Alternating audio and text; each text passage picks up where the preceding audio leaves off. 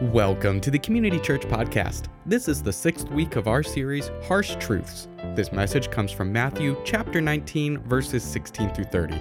If you'd like to take notes, there's a link for that in the show notes. Thanks for joining us, and without further ado, here's Pastor Mike. We're looking at this middle section in chapters 18 through 20, where Jesus has a lot of these hard sayings, these harsh truths, these things that when we hear them, they're some of them are hard to understand, some of them are kind of challenging, some almost seem offensive. And, uh, and we're digging into it. We're seeing that, that every time there's a great truth there, something that is driven by a heart of love and compassion. And we're going to see one of those harsh truths this morning. We're going to be looking at Matthew 19, uh, really focusing on verses um, uh, 16 or 16 through 30. If, if, you have a Bible, I invite you to open it with me, to keep it open throughout our time. Uh, as we go throughout our time, all the points always come straight from the Bible. So if you have it open, you get to see the, the passages and right where it's right where it all's coming from. But let me begin by reading this passage, Matthew 16 or 19, starting in verse 16. And behold, a man came up to him, saying, Teacher, what good deed must I do to have eternal life? And he said to him, Why do you ask me about what is good? There's only one who is good. If you would enter life, keep the commandments. And he said to him, Which ones? And Jesus said, You shall not murder, you shall not commit adultery, you shall not steal, you shall not bear false witness, honor your father and mother, and love your, uh, you shall love your neighbor as yourself. And the young man said to him, All these I have kept. What do I still lack? And Jesus said to him, If you would be perfect, go sell what you possess and give it to the poor, and you will have treasure in heaven. And come and follow me. And when young man heard this, he went away sorrowful, for he had great possessions. And Jesus said to his disciples, Truly I say to you, only with difficulty will a rich person enter the kingdom of heaven. And again, I tell you, it is easier for a camel to go through the eye of a needle than for a rich person to enter the kingdom of heaven. And when the disciples heard this, they were greatly astonished, saying, Who then can be saved? But Jesus looked at them and said, With man this is impossible, but with God all things are possible. And then Peter said in reply, See, we've left everything and have followed you. What then will we have? And Jesus said to them, Truly I say to you, in the old world, when the Son of Man, or in the new world, when the Son of Man will sit on his glorious throne, you will have uh, followed me, will sit, also sit on the 12 thrones, judging the 12 tribes of Israel. And everyone who has left houses or brothers or sisters or father or mother or children or lands for my name's sake will receive a hundredfold and will inherit eternal life. But many who are first will be last, and the last first. May God bless the reading of His Word. Let me pray. Father, I thank you for the privilege that we do have to come together this morning and to study your Word. Thank you for the things that are here that you've been teaching me. And Father, I pray that you would that you'd get me out of the way, that you would use me to somehow communicate your timeless truth. And Father, not only that your truth would go out, but that each one of us would have hearts that are open, prepared by your Spirit to hear and not only understand, but to apply whatever you may have for us this morning. I pray your blessing in Jesus' name. Amen. You know, there are times that we expect clear communication. We need clear communication. An example of that is when we get on the roads and, and we have traffic signs, we expect them to be clear. And, uh, and usually they're very, very clear, even if you don't know the words, even though, you know, the, the colors. I mean, yellow always means caution, red always means stop, and, and um, and, and generally, the, again, the signs are very clear. But there are a few times you run across a sign or, or a combination of signs that kind of kind of leave you a bit confused. You're not sure what to do. For example, uh, let's say if you're driving and you come down the road and you come to this sign, what do you do? Especially you want to go to Route 35, which way do you go?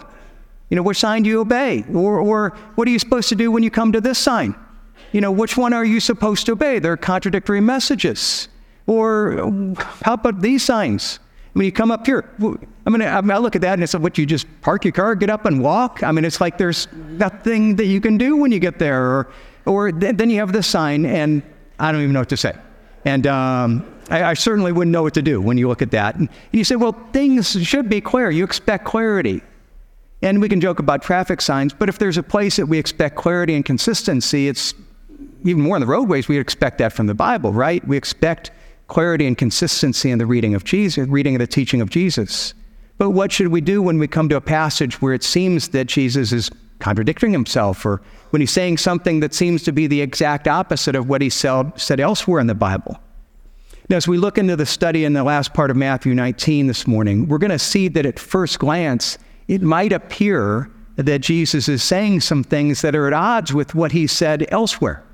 And uh, it seems like he's put up two contradictory signs. We've got to work through that. And, and then we're going to come to this other passage where he gives this constrained and confused and even harsh teaching, you know, that it's easier for a camel to go through the eye of a needle than for a rich person to enter the kingdom of God. And we're saying, what in the world is that? What does that mean? How do we apply that? Now, as we're going to dig into this, we're going to see that Jesus is not in any way contradicting himself. And what actually you know, appears to be confusing is actually a clear teaching that he gives in, in strong words to get our attention. Uh, now let's look at this, and we're going to start by looking at the at the man that's in the middle of the story. This man that's interacting with Jesus. In verse 16, we're told that this com- guy comes to ask a question, and then in verse 20, we're told that he was a young man. In, in 22, we're told that he was very wealthy. If we go to Luke's account of the same story, Luke introduces it and tells us that he was a ruler that came and asked Jesus. And uh, so often the story is referred to as a young rich ruler. And, and we don't know for sure what kind of ruler he was, but most people believe that he was most likely a, a um, an official in the local synagogue.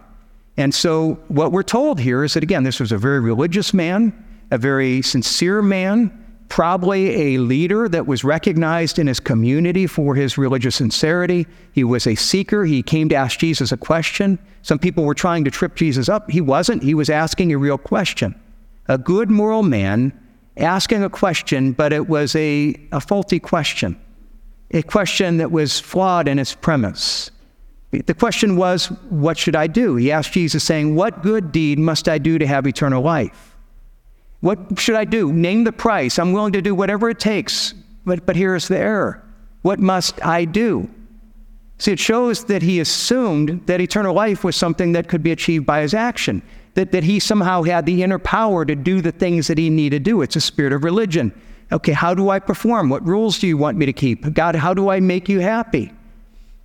And the reason that his question, uh, you know, was, was flawed in a sense was that he had a flawed perspective. He, he's thinking, I'm good enough, good enough to earn God's favor, good enough even to earn heaven, because, because he had this perspective that he was good. And, and we're going to see even later on as Jesus talks about the Ten Commandments. And he responds, You know, I've kept those since I was young. You know, I've kept all the laws. I'm a good person. And he probably was by, by, by society standards. Again, he's referred to as a ruler. He was someone who, as a young man, was put in a position of leadership in the, in the synagogue because he stood out by others, by what they saw, and they recognized his, his goodness. Now, he's not the first person or the last person to think that they're good, maybe even good enough to get in heaven. Again, that's the spirit of religion, and there are many people that have that belief and that have that conviction. In, in fact, if the most common misconception that I think that people have about heaven, and I talk to people all the time, is this idea: well, when we get to God, you know, heaven, we're, you know, God's going to put our um, our good deeds on one side, our bad deeds on the other side. He's going to weigh them, and and this is really religious idea that I've got to make sure I do more good than bad. It's almost this idea that you think of the blind lady of justice that's on many court buildings you know, it's blind and, and, you know, and you have the scales here and you hope that there is more good than bad. Then you get in heaven. If there's more bad than good, well, well, she's got a sword. So then you're in trouble. You know, it's kind of like, okay, you, you hope that we're good enough. We hope that we're going to pass the test. But there's a reason that many people, when they look at this, believe and hope that they're going to pass the test, that they're good enough to earn their way into heaven. And the cause of the confusion is how do we define what good is? Look at how Jesus responds, responds to this man's question in verse 17. Jesus asked him, Why do you ask me about what is good? There's only one who is good. And when Jesus says there's only one that's good, it's clearly implied the only one that's good is God.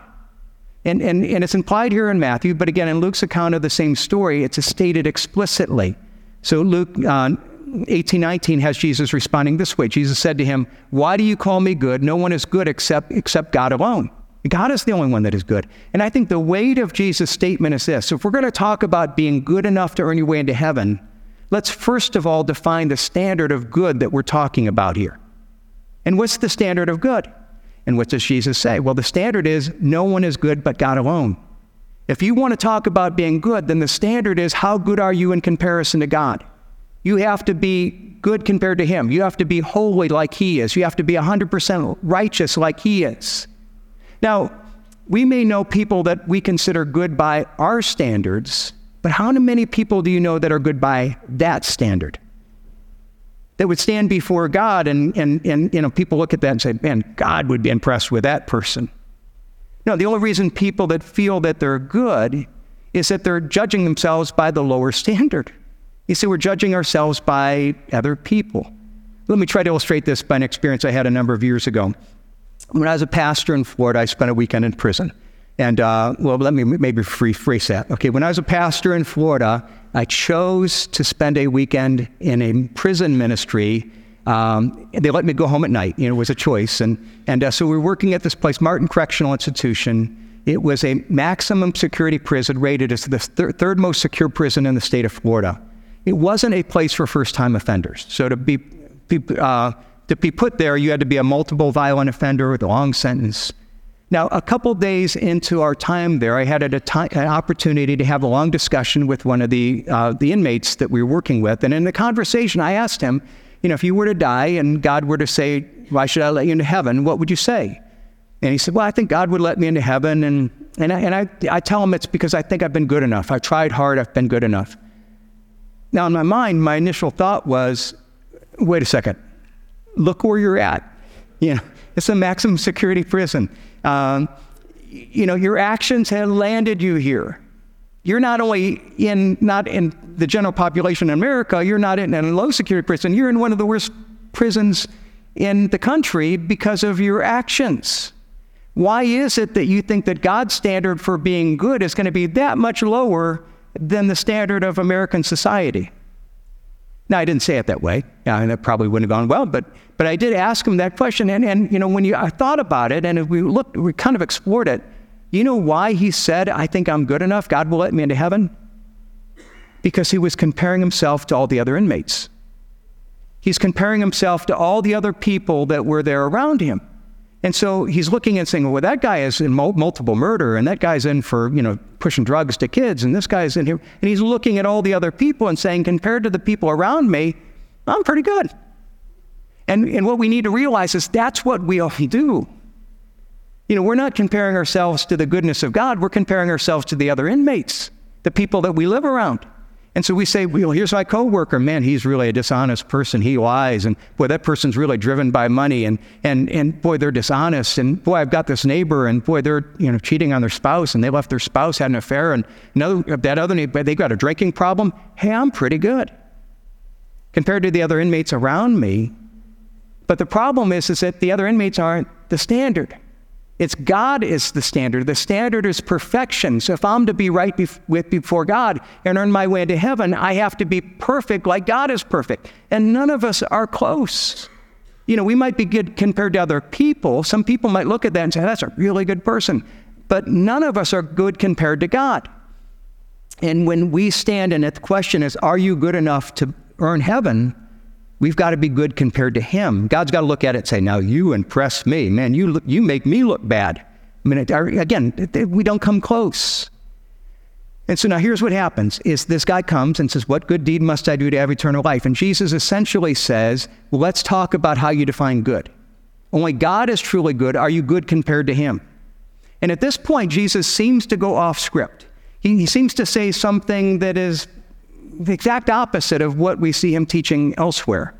Look at what he says, again, starting in verse 16. And behold, this man came unto him and saying, Teacher, what good deed must I do to have eternal life? And he said to him, Why do you ask me about what is good? There's only one that is good. If you would enter life, keep the commandments. Wait a second, Jesus. If you enter life, keep the commandments? Do? That doesn't sound right. And it continues. He said, To which ones? And Jesus said, You shall not murder, you shall not commit adultery, you shall not steal, you shall not bear false witness, honor your father and mother, love your neighbors yourself. And we look at this and we say, What's going on here? He asked, What must I do to eternal life? And Jesus said, Well, you know the Ten Commandments, keep them. And again in verse 17, if you enter life, keep the commandments. If you do that, he seems to be saying, if you keep all the commandments, that's how you get eternal life. Now, we have to ask is Jesus now affirming that eternal life is something that can be earned? Well, that's the spirit of religion. Know, everywhere else in his ministry, Jesus attacked the spirit of religion. Everywhere else, in fact, he was always at odds with the religious teachers who taught that. They were teaching, yeah, it's what you do, it's keeping the rules. And he was at, always at odds because he would consistently say, no, it is not. You cannot earn your way to God. None of us are good enough. We're all fallen. He's saying, no, the only way that we can do that is put our faith in, the, in God's provision, which was ultimately Jesus' death on the cross. Now, we've got to ask if the persistent teaching of Jesus throughout his ministry is that you cannot earn your way to heaven, no one can earn a relationship with God through good works. And then Jesus says, Here, if you would enter life, keep the commandments. What is going on?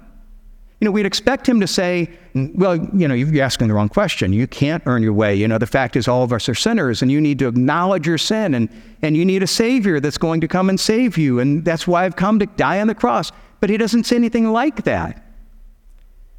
And what we need to see is that Jesus is not teaching a works gospel, work salvation. He's not changing his message.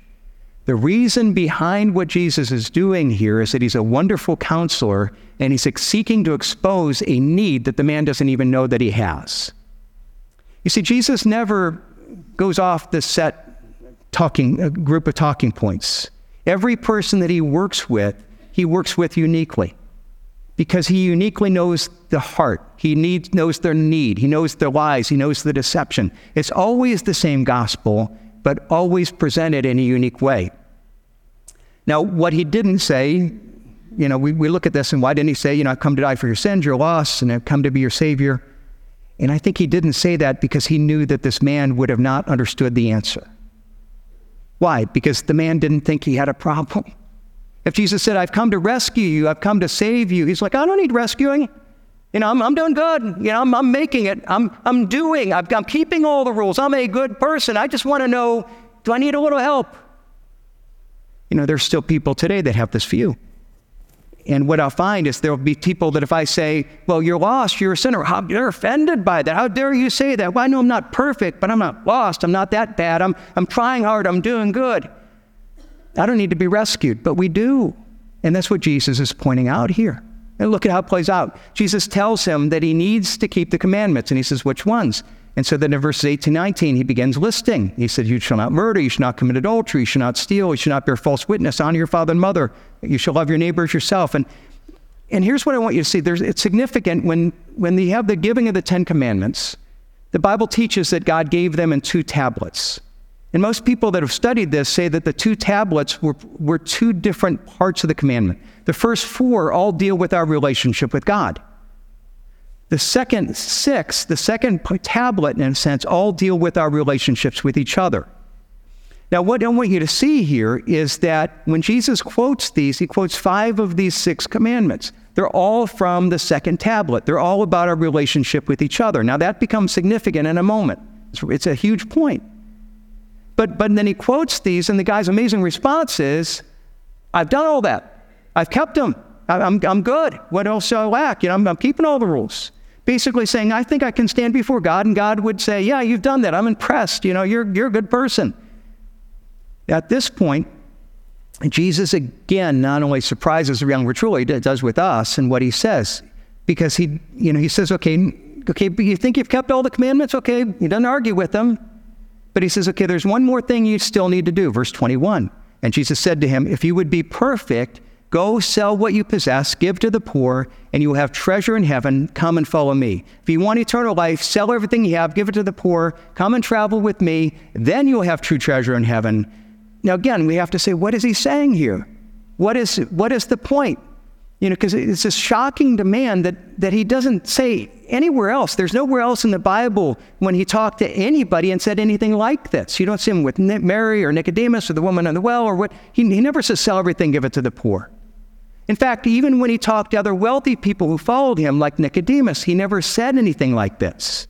So we have to ask why does Jesus make this demand where he makes nowhere else in the Bible? And again, what he's doing is he's lovingly speaking to the deepest need of the man's heart. In John chapter 4, Jesus is speaking to this woman in Samaria, the woman at the well, and he talks to her about eternal life. Now, he refers to it there as living water. And he says, I've come to offer a living water. If you drink it, you'll never thirst again. And she says, Sir, I'd like to have that. Give me that water. Basically, she's asking the exact same question as this man here in Matthew 19 How do I have eternal life? How do I have this living water? And Jesus responds to her and says, Okay, you want my water, then go get your husband. And she says, I don't have a husband. And then Jesus tells her, You are right saying I have no husband, for you have had five husbands, and now the one you have is not your husband. Now, what's interesting, there's no talk here about money.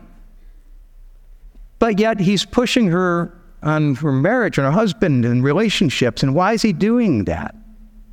And the reason is this he's talking about eternal life, living water. What is she looking for to find fulfillment? What is she looking for to, to, to in a sense, quench her deep thirst? And what she was looking for for hope and for security and for meaning was men, was relationships, was sex. It's the thing that she was looking to satisfy her. It was her, her functional God. Now, notice he doesn't bring up money with her at all because that wasn't her issue. And now, when we see this man in Matthew 19, he doesn't bring up relationships or his wife or sex or any of those things because that wasn't his issue. Here in Matthew 19, he's talking about money because that's what he trusted in as his God. That was his living water. That's what he's looking to to bring fulfillment and satisfaction that only God can do. To him, it wasn't just money. It wasn't just an instrument to be used. It was his security. It's what he, he put his faith in to bring happiness. It's the thing that squeezed out God in his life. Now, again, remember, Jesus told him in the beginning, okay, you want, you want eternal life, keep all the commandments. He said, I've done all these. And, and here's what Jesus is saying Oh, really, have you? Okay, we talked about the commandments, and I listed all the commandments from the second tablet, which is all about your relationship with the other people. But let's go back to the first tablet. The first tablet is your relationship with God. Again, let's go to the first of those commandments. And what is the first commandment? You shall have no other gods before me. And what Jesus is saying here is, all right, you know, the problem is you say, I've kept all the commandments. You have another God. Money is your God. You're not keeping all the commandments. You're trusting in this to meet your satisfaction. He said, Let me illustrate this. And this is what Jesus is doing. He's kind of doing a thought experiment. He said, If, if God is really more important to you than everything else, then can you, could, could you conceive of giving your money away and giving it to the poor and following me? And trusting me that I'm going to meet your needs. I'm going to give you wealth. The wealth of heaven is literally what it's a treasure of heaven he talks about. I'm going to make sure you have all that you need. And what he's asking is, are you willing to give it up for God? And of course, the man couldn't. Why? Because money was more important to him than God. That was his God. He was breaking this first commandment. And that's why it says in verse 22 when the young man heard, he, heard this, he went away sorrowful, for he had great possessions. And it says he literally was devastated because money was the most important thing to him. It's what the men and the relationships were to the woman at the well. Only she was willing to give that up to follow Jesus, and in this case, the man wasn't. In the end, he was saying, You know, I want God in my life as long as he doesn't get in the way of this. As long as he lets me have this as being my number one God. And what Jesus is doing here is he's exposing this man's sin and pointing out his need for grace. The fact of the matter is, none of us keep the Ten Commandments perfectly. And for those of us that feel like, well, I'm trying hard and I think I'm being good enough, and the fact is, none of us do. And what Jesus at times does is to say, here, let me point out the need. Let me point out that the other things that you're making God. Let me do this so that you realize that you have a need for grace. Because it's not until we see our need that we will understand God's grace, will we understand His love. And when you see that's what Jesus is doing, that helps us then understand this radical call, not only what it means then, but what it means for us now. Again, in this interaction with this young man, you know, Jesus is trying to get his attention. He's trying to, you know, to, to help him to see the true nature of where his heart and, and, um, and he's trying to help him to see some things about his own life that, that he didn't keep all the rules like he thought he did, that he was trusting in something else as his God. And, and, and in a sense, what he's doing is saying, if you really want to make me God, number one, the question he's asking him, the question he's asking each one of us, is there anything that you would be unwilling to give up to follow Jesus? Because if I'm really going to say, I really want to follow you, you know, then I have to be willing to, in a sense, let God be God. You know, there have been numerous times that I've had conversations with people that have been relatively new to our church, and and um, and and it comes up in the conversation that they maybe have chosen a lifestyle that is inconsistent with the Bible's teaching, and and they'll tell me that. And a lot of times it's kind of giving me a chance to reject them. You know, well, here's what I'm doing. And they're almost expecting, no, you, you don't belong here. No, I'm glad you're coming. And it's well tell them, we're really glad you're here. You know, all of us need to come to church as we are. Uh, we, come to, we come to church, we let, we let God speak to our lives. We need to hear the call of God. We don't clean up to come to God. We come to God as we are, let Him clean us up. But then I'll say something along the lines of sooner or later, you're going to have to make a choice of whether or not you're going to really follow Christ, whether you're going to submit to His leadership in your life. And in part, what that means is that means acknowledging that He's God. And it means telling Him, because you're God, whatever you point out in my life that you say is wrong, I'll be willing to surrender.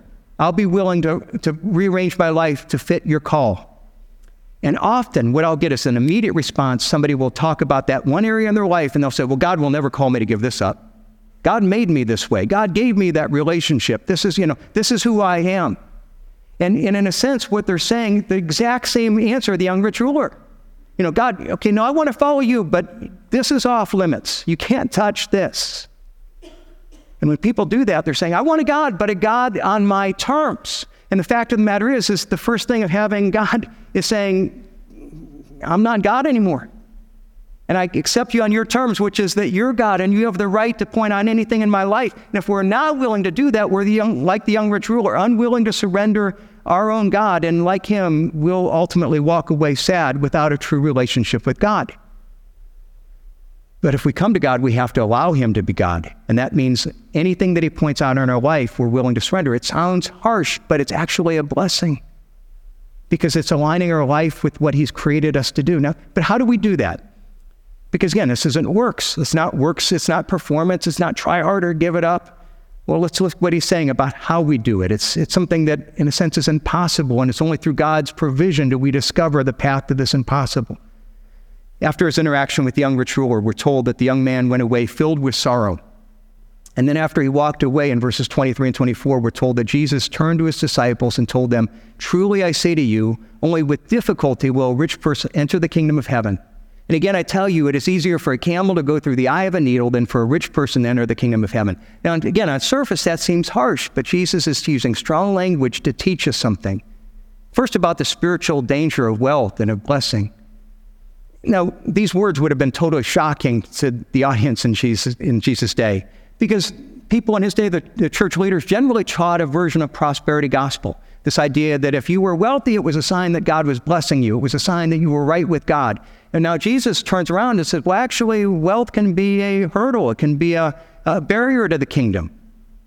Now, what we've got to say is it was offensive at that time that wealth could be a handicap. But look at why. Let's think about what Jesus teaches in Matthew 6. Do not store for yourselves treasures on earth where moth and rust destroy and where thieves break in and steal. But store for yourselves treasures in heaven where moth and rust do not destroy and where thieves do not break in and steal. For where your treasure is, there will your heart be also. And that's the idea that's saying here's the challenge of wealth, of prosperity. Is at times I can make that my God, I can make that my treasure. It could be something that competes with me, and, it, and, and ultimately, because it brings a sense of security, sometimes the wealthier people, the, the, the people that are more secure financially, it's harder for them to see their spiritual need. So there's a danger. And to make his point unmistakable, he now uses this illustration where he says it's easier for a camel to go through the eye of a needle than for a rich person to enter the kingdom of God. Now, now I know people that have tried to explain this and saying, well, because it's obviously impossible. And they're like, well, the eye of the needle was really this gate in Jerusalem and it was really low and the camel had to get on his knees and it, it was really hard, but it was possible. No, that's not what it's saying. It's, it's literally saying what it's called to. And, and you think about this idea, you know, think of a needle. Okay, so I, I, I, got a needle. I got a big one just to make it a little bigger, and you can't even see it from here. And even with this big one, there's still the eye of the needle is this little tiny thing. I can, I could barely get a thread through here. Um, I need my glasses, and you know, it's hard to do. Now, you think of this needle, and then you think of a camel. Okay, a camel was the largest animal in Palestine. It's the largest animal that most of the people living at that time would have ever seen. It's way bigger than a horse. It's, and, and what Jesus is saying, could you imagine getting that through this? The largest animal that you could imagine through the smallest possible opening. It's totally impossible. Well, let me try to even visualize this point. So, you know, so I've got the needle here. And so then I brought in, and it's, well, okay, I didn't bring in a camel. So I, I said, okay, what can I bring? So I, the best I could do is a bear. And so, so I've got a bear here, and, and uh, so I bring out my bear, and, and so we can, and you're probably thinking, wait a second, I thought we were going to do a live animal here. You think I was going to do a live animal? Seriously? It's like, what, what you expect me to do? Bring my dog in here and try to fit him through the eye of the needle? Actually, tried that yesterday, and uh, didn't work very well. It wasn't very cooperative. Uh, he gets stressed out and then he peed all over me. And I thought that probably wouldn't work on a Sunday morning up here, so it's probably a bad illustration. And uh, so I decided, and some of somebody, uh, somebody's, I might have a visitor here that's from like Humane Society or PETA or something, and they're like, "We're out of here." Uh, this guy, we're reporting this guy, and you know, that's it's a joke. I didn't actually do that with my dog. Uh, I, I, need a disclaimer here, so just so you know, uh, no animals were used or harmed in the preparation or presentation of this message. Okay, so this is just just kind of joke. So, so, but you think about that. If I tried to even put my dog, wouldn't be very cooperative. Can I, even with this little tiny bear, what's the chance of me getting this bear through the eye of the needle? There's nothing I'm going to do that's going to come close. And then if you think about not only a dog, a camel who is fighting against you, I mean, the, the fact is that is, it's not hard to do. It's, it's ridiculously impossible. It's meant to be, you know, almost humorous in its impossibility in this illustration. And that's the whole point. Now, why does Jesus say this? Remember, what's the original question? What must I do to inherit eternal life? And Jesus' response is to that question. And he's saying, if it's what you need to do to keep do eternal life, it is impossible. It's, an, it's as impossible as fitting a camel through the eye of the needle. And it's even more so for a wealthy person. You say, I might not be a, a camel, but I'm not getting through the eye of the needle. None of us are. None of us can get close to that. And that's why you see the disciples figuring that out, and they're bothered by what they heard, and they ask, you know, who can be saved? If it's impossible, how can any of us be saved? And that's when Jesus said in verse 26 With man, this is impossible. With God, all things are impossible. And, ex- and he's calling us to accept the impossibility so that we men to discover the possible. Again, Jesus' teaching here is having its desired effect. It's shocking those who heard him to their crying out, Who can be saved? They, they hear the extreme of the illustration and they think, you know, if, you know, passing or getting to the kingdom is like passing through that needle. I, I, I'm never going to fit. And he says, Yes, it's impossible. With men, it is impossible. Doing it on your own, if it's doing your own works, if it's know, doing the right thing, it's impossible. You will never come close. But with God, it's possible. God will do the impossible. What you can never do on your own, God can do through you. That's the whole message of Jesus Christ. What do we need to do? We need to acknowledge our need. It's not about religion. It's not about trying hard. It's not about scales or more good and bad. It's recognizing that I'm bad. I'm a, I'm a sinner that we all are sinners. And not only that, but we cannot fix our own problems.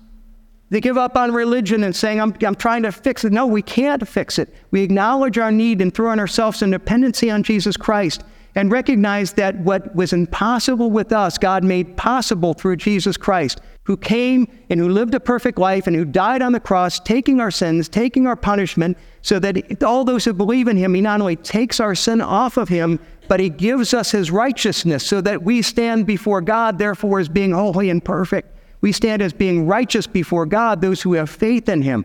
God did the impossible. Through God is impossible, or through God is possible.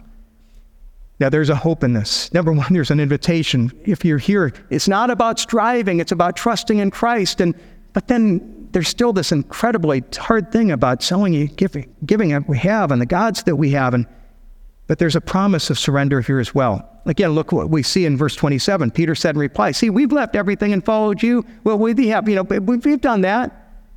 And Peter's like, Okay, you have. And, and, but it's not just about things, it's about whatever your God is. And then he continues on verse 29, Jesus, and everyone who has left houses or brothers or sisters or fa- father or mother or children or lands for my name's sake will receive a hundredfold and inherit eternal life but many who are first will be last, and the last will be first. And he's basically saying, if you're willing to take whatever has been your God and say, God, I surrender that. I give you the right to change me. That is painful. That is difficult.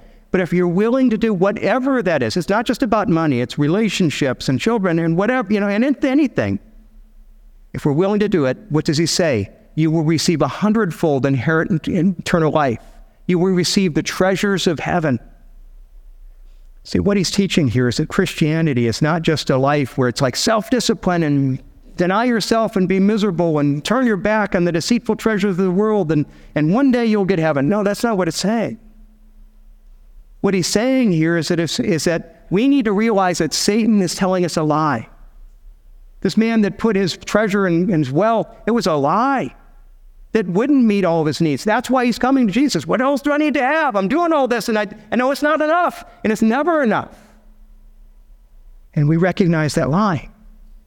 And we come and we say, what God calls us to do is to turn our backs on the lie, on the other things that would seek to be our God that, that can never satisfy, and learn to instead invest ourselves in the one living water that can truly satisfy. And when we have that, suddenly we realize we can now enjoy all the other things. We can properly enjoy our wealth and our marriages and our relationships and everything else that God has given us. I love what Jesus says in John 10 the thief comes only to steal and to kill and to destroy. I came that they might have life and they might have it abundantly. You know, Satan comes to distort, to destroy, to take away, to lie, to take these good things that God has given us and he wants us to make them God things. And when we make them God things, they become destructive things. And he says, No, I want you to turn your back on these things that, that are good things and, and let go of them as a God thing and let them be a good thing under God's parameters. And then when you put God in the God thing, then you're going to fully understand and appreciate and enjoy all these other good things. And you're going to do so properly. It's ultimately a pursuit of a life of joy, a life of fulfillment. Even here, what does he call this man? You'll have treasure in heaven. It's a pursuit of treasure, it's a pursuit of the, the life that we were created for. But you know what that means is that means that each one of us have to be willing to recognize, okay, what are the lies that Satan has been telling me? What are the things that he has been telling me? I need this, and that we're not willing to let go because those are the things that are causing us to walk away from Jesus sad. Because we're not willing to truly embrace him as who he is. Not only as our forgiver of our sins, but as our Lord, as our God, as the leader of our life. There may be some here today where you know, part of what God's calling you to do is to see the spirit of religion of this young man who came, What must I do? And you've been trying hard. God, what do I do? How else do I do it? I'm not sure. I'm hoping I'm getting to heaven, and you're worried about it. And I want you to see that what Jesus is doing is he's speaking directly to you, and he's saying, It's not about what you do, it's not about religion. It's about acknowledging that you can't do. It starts by admitting that you're not keeping all the rules. You're, we're, all, we're all sinners. We've all broken the Ten Commandments and it is impossible. It's like what you're trying to do is like trying to climb through the eye of a needle. And so it starts by saying, God, I admit my need. I ask you to forgive me. I ask you to give me what I could never accomplish. You do the impossible that I could never do. There may be some here where that you need to do that today, where you need to come and say, God, I agree with you. I'm, I'm a sinner. I give up trying to do, to perform. I acknowledge my need and I ask you to forgive me through what Jesus Christ has done on the cross. I want not a religion, or a religion, I want a relationship with God through what God has done. There are others who may be here today, and the issue that God is calling you to is like this young man, where God's saying, okay, I want, to, I want to do this. I want this relationship with you. And he's saying, okay, what is the thing? The woman at the well was relationships, it was sex. And to this man, it's, it's, it's wealth. And for each one of us here, it's something different. Is there something that you're saying, God, I, I will do this, but you can't touch this? Can't change this. I need this. God's saying, Do you trust me with it? God doesn't want you to be miserable. God's not calling. I'm, I'm, I'm, no, no. It's, he said, Do you trust me with it? Are you willing to trust me as a loving father who knows you better than anyone else and saying, God, I trust you. I give you the right to be Lord and leader of my life. Anything that you point out is wrong. Anything that you tell me to do, I, I'm not going to necessarily be able to do it right away, but I'm willing to surrender. I'm willing to let you change me. And for many, that's a scary thing. For all of us, it's a scary thing. But are you willing to trust God? Are you willing to trust His goodness? Are you willing to trust His love and His compassion? And realize that as you let go of what you're holding on to, it's only so that He can then place into your hands something that is far better this abundant life that He's created you for. Are you willing to do that? For some, that may be where you're at today. And no matter what you've been holding on to, the fact of the matter is God always gives an invitation of grace. And look, He doesn't going to judge you for what you've done or what you've, He says, Come to me. Come to me, all that is heavy burden, and I will give you rest. Come to me, and I will give you grace and forgiveness. Are you willing to do that today? And that is it for this week's message. If you have a question about the message, community church, or Jesus Christ, send us a text to 330 400 3242. You can learn more about our events and community groups online at ccpl.life/connect. There, you can also send in a prayer request. We would love to pray for you. Have a blessed Lord's Day, and we'll see you next week.